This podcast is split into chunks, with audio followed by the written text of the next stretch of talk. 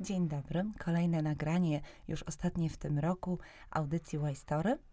Dzisiaj będziemy rozmawiać jak zwykle o szczęściu, o jakości życia, a co za tym idzie również o zdrowiu. W naszym studio jest z nami dzisiaj pan e, dr Mariusz Wojtowicz, dyrektor Szpitala Miejskiego w Zabrzu, a także e, Centrum Zdrowia Kobiety i Dziecka. Dzień dobry, panie doktorze. Dzień dobry. E, panie doktorze, mm, jak pana zdaniem wpływa zdrowie na nasze szczęście? Czy to jest banalne pytanie, czy jednak czasami jednak bywa ważne i jednak dylematyczne? Myślę, że mm, jeżeli mówimy o zdrowiu somatycznym, to na pewno e, ważnym elementem jest to, żeby osiągnąć przede wszystkim zdrowie psychiczne, a zdrowie psychiczne to jest możliwość e, szczęścia, takiego szeroko rozumianego. Myślę, że niewiele osób jest, które e, są chore i mówią, że są szczęśliwe, aczkolwiek definicja szczęścia jest bardzo złożona i tak naprawdę są to pewne doznania emocjonalne związane z jakąś chwilą, z jakimś wydarzeniem, bardzo krótkim tak naprawdę. Szczęście jest rzeczą bardzo ulotną i na pewno e, nie jest czymś, co trwa wiecznie. Tak, pojawia się momentami często, no ale chcemy dbać o nasze zdrowie, żeby było permanentne. Podobno o ten element w życiu powinno się dbać od poczęcia. Jest pan ginekologiem, położnikiem, prawda? E, I proszę mi powiedzieć, e, ostatnio dużo rozmawialiśmy o seniorach, ale może teraz odwróćmy e, właśnie tą sytuację. Co rodzice już mogą robić, jak mogą wpływać na płód i na życie i zdrowie swojego dziecka? Czy to tylko matka, czy jednak ojciec też ma duży wpływ? Przede wszystkim muszą być szczęśliwi. Mhm. Szczęśliwi, że jest dziecko albo że spodziewają się dziecka. Myślę, że rola tutaj i matki, i ojca jest e, na równi istotna. Spokojny dom, dom, który jest przystanią, który daje spokój. E, daje też spokój dziecku, na pewno e, w życiu łonowym też, wewnątrzmacicznym. To są istotne rzeczy. Tutaj w tej chwili przez myśli przelatuje mi, przelatują mi takie badania prowadzone przez profesora Kuriaka, E, to znana taka osoba, Chorwat, który zajmował się i zajmuje się ultrasonografią. Stworzył szkołę ultrasonografii i oceny e, zachowań płodów e, w badaniach 3D, 4D w ultrasonografii, kiedy różne zewnętrzne sytuacje powodowały różne grymasy twarzy, zmianę funkcjonalności ruchów dziecka, płodu E, wtedy, jest, kiedy jest jeszcze nienarodzony. To Czyli ważne ciekawe. w momencie, kiedy dowiadujemy się, że mamy dziecko, no, powinniśmy trochę zmienić nasz tryb życia i nastawić się pozytywnie, tak? Do tego Myślę, faktu, że rodzi się niedługo mała istotka. E, na pewno. Myślę, że to jest kwestia też takiej dużej świadomości w tej chwili społecznej i zarówno matek, jak i ojców przyszłych dzieci. To jest bardzo istotne.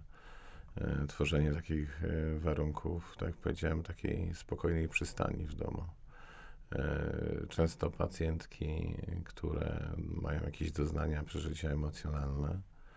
E, no bo często kiedy, ciąża może być też zaskoczeniem, niespodzianką. Wtedy, kiedy są w ciąży, jeżeli ma jakieś emocjonalne, negatywne przeżycia, one się odbijają na, nie, może nie na rozwój płodu, ale na pewno na jego później sposób e, funkcjonowania po porodzie. Albo dzieci są spokojne, albo nie, albo śpią w nocy, albo nie tak. śpią. Oczywiście mówimy tutaj o zdrowych noworodkach, a nie noworodkach, które w jakiś sposób mogą być chore. O, o, tym nie mówimy. Mówimy o fizjologicznej ciąży, mówimy o zdrowym noworodku i o tym, e, jaka była ciąża. Czy ona była ciążą spokojną, bez złych doznań emocjonalnych, czy była ciążą z jakimiś turbulencjami życiowymi, które na pewno źle wpływają E, na rozwój płodu. Tak. Panie doktorze, wiemy, że oprócz tego, e, że jest pan wysoko wykwalifikowanym lekarzem z osiągnięciami również na polu polskim, ale zagranicznym, no to jest pan etykiem, samorodnym chyba filozofem e, i psychologiem e, z pasji,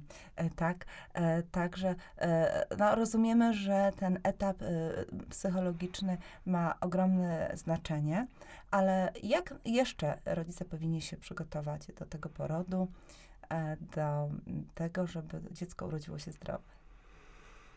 No przede wszystkim muszą być świadomi tego, że pojawienie się nowego życia e, jest czymś wyjątkowym i to, co to nowe życie dozna od pierwszych dni po porodzie, właściwie od samego porodu, e, potem wpływa na rozwój dziecka i to nie tylko emocjonalny, ale też e, rozwój somatyczny.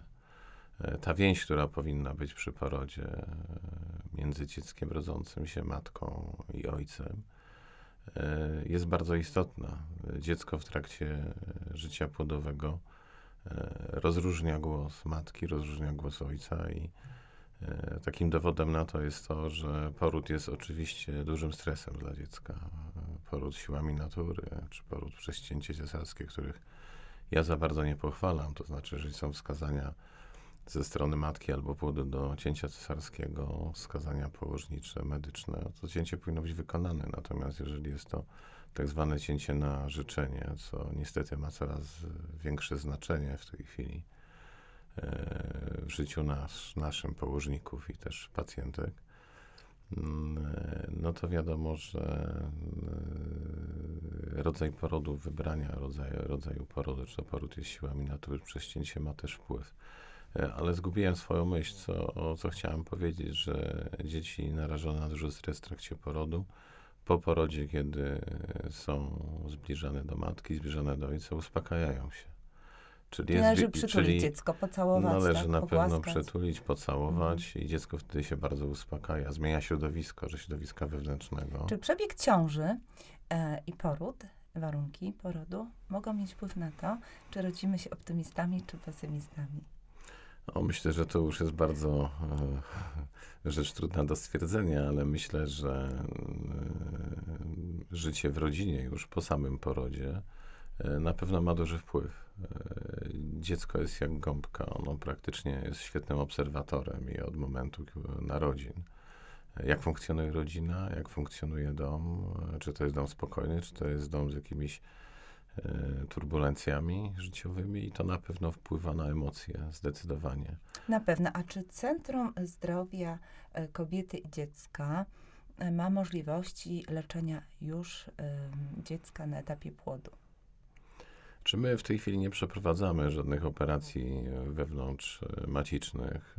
E, Jest kilka ośrodków w tej chwili e, w Europie wyspecjalizowanych, między innymi taki ośrodek jest ośrodek bytomski, gdzie takie kliniczne, gdzie takie zabiegi się przeprowadza. Natomiast e, staramy- Kierują Państwo ewentualnie, tak? Jeżeli jest taka potrzeba, kierujemy, natomiast e, staramy się przede wszystkim mm, zapewnić spokój naszym pacjentkom, te, które są przyjmowane. Takim e, nowym rozwiązaniem, które wprowadzamy od tego miesiąca jest muzykoterapia. Muzykoterapia dla matki w trakcie wykonywanego cięcia cesarskiego albo Mm. w trakcie porodu. E, Jesteśmy ośrodkiem jednym z niewielu, gdzie e, w sposób permanentny zachęca się pacjentki do porodu w wodzie. E, Słynne dziecko, które ważyło ponad e, 5 kilo, to dziecko u nas urodzone do wody. Mm, I też trzeba zwrócić uwagę, że dzieci, które rodzą się do wody, one zdecydowanie mają mniejszy szok, przechodzą ze środowiska wodnego w środowisko wodne. Bardziej E, ewolucyjnie niż rewolucyjnie Jest to się rodzą. bardziej ewolucyjnie, bardziej wydaje mi się zgodne z naturą. Też trudno powiedzieć, jak dawno, dawno, dawno temu kobiety rodziły, ale, ale myślę, że e, ten sposób prowadzenia porodu i danie możliwości matce e, takiego porodu z, właśnie z muzykoterapią, z włączoną muzyką, z przygaszonym światłem, Czy tą, wod- w czy tą muzykę słychać pod wodą?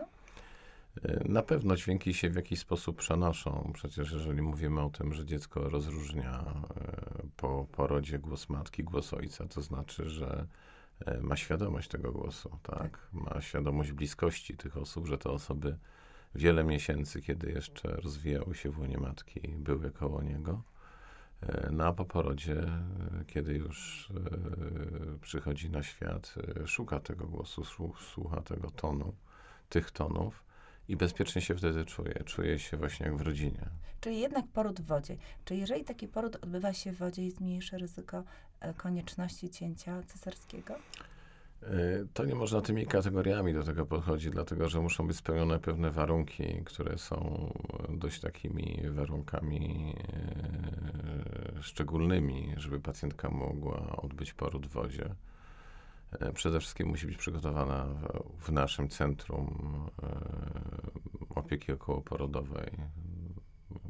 Mówimy wtedy o szkole rodzenia, tak.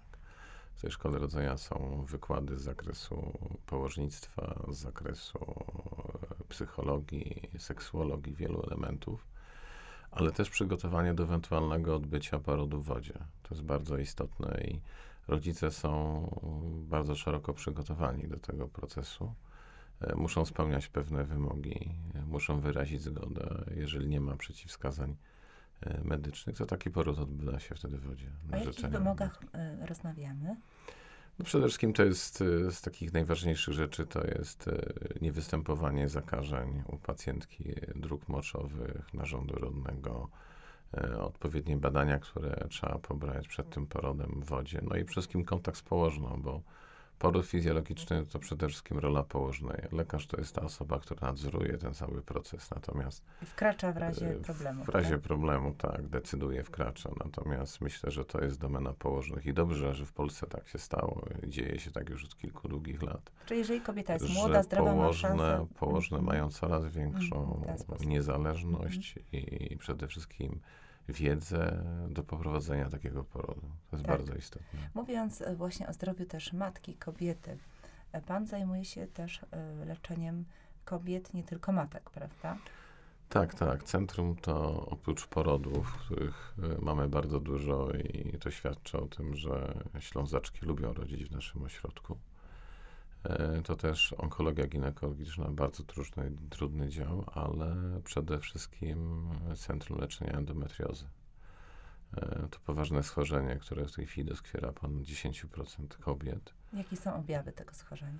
No przede wszystkim bóle. Przewlekły stan zapalny miednicy małej i ból, ból podbrzusza, ale często też bóle związane z, z trudnościami w wypróżnianiu się, w oddawaniu moczu, tak naprawdę, żeby określić ten ból, my stosujemy taką odpowiednią skalę, którą wypełniają pacjentki.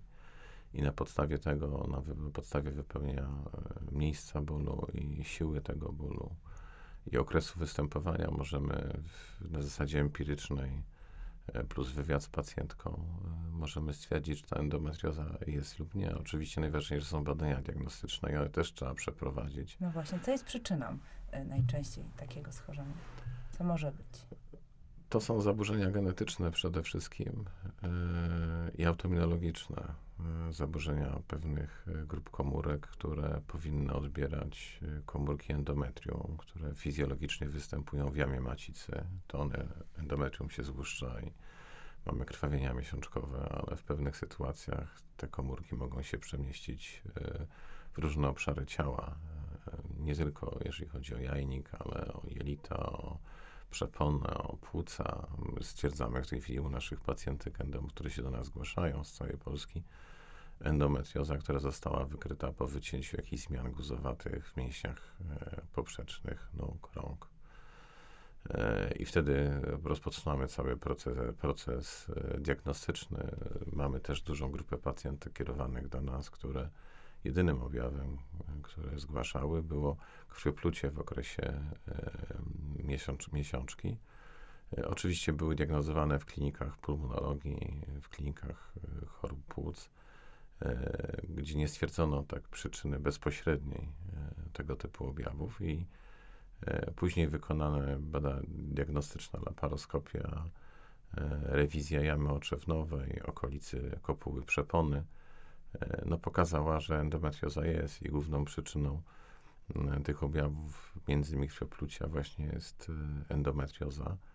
E, tutaj właściwie takim jedynym wtedy sposobem leczenia jest zastosowanie farmakoterapii, która powoduje, że te ogniska nie ulegają ekspozycji na estrogeny wydzielane przez jajnik Mm, hamując. Czyli trening mentalny to już nie pomoże, to już muszą być konkretne przeciwdziałania. Tu już mówimy o w ogóle holistycznej medycynie, czyli tak bardzo szeroko rozumiane i szerokie podejście do tego. No myślę, że nie, ale myślę, że tutaj kwestia fizjoterapii, psychologii, kontaktów z seksuologiem, które są bardzo ważne przy endometriozie, przecież są kobiety, które tak naprawdę są zupełnie wykluczone z normalnego życia codziennego. Ten ból powoduje że dużą dysfunkcję życiową, niemożność pracy, niemożność wykonywania podstawowych czynności, e, a też i przede wszystkim e, niemożność kochania się, dlatego że e, kochanie wiąże się u takich kobiet tylko z bólem.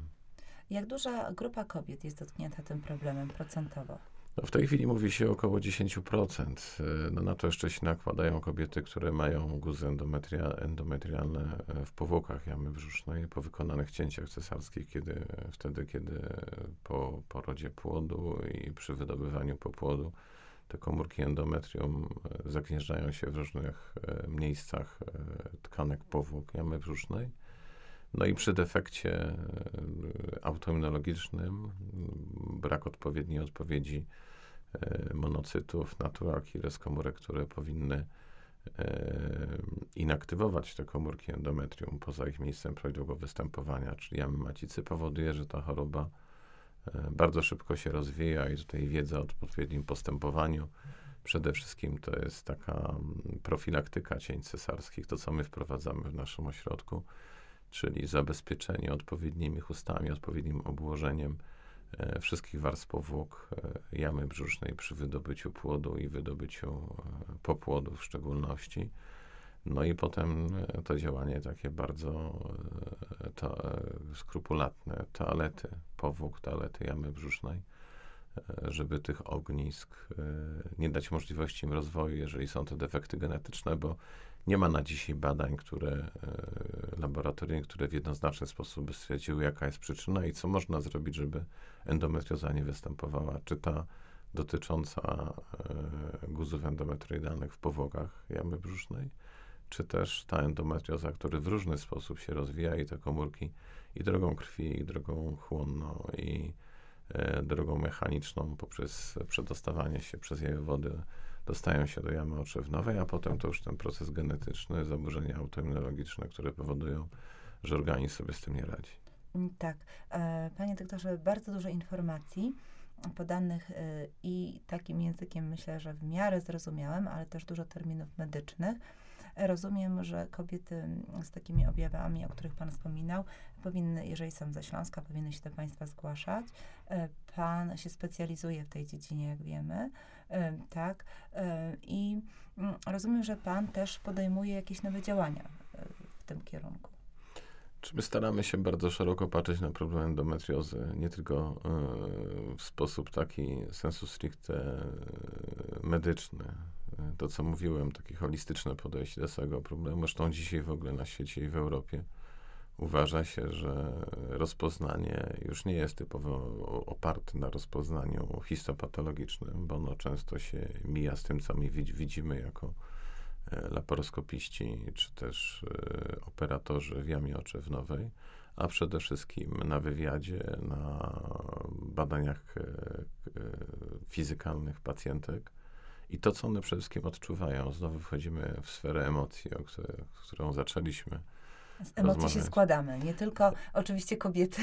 Tak. tak, ale jest to ważny element w naszym życiu. Bardzo ciekawe jest to, że matki y, dziewczynek, y, które chorują na endometriozę, zgłaszają taki bardzo charakterystyczny, no można powiedzieć, objaw u tych dziewczynek już w okresie właściwie dzieciństwa i potem dojrzewania jak to jedna z pacjentek powiedziała, e, wrażenie za ciasnych spodni.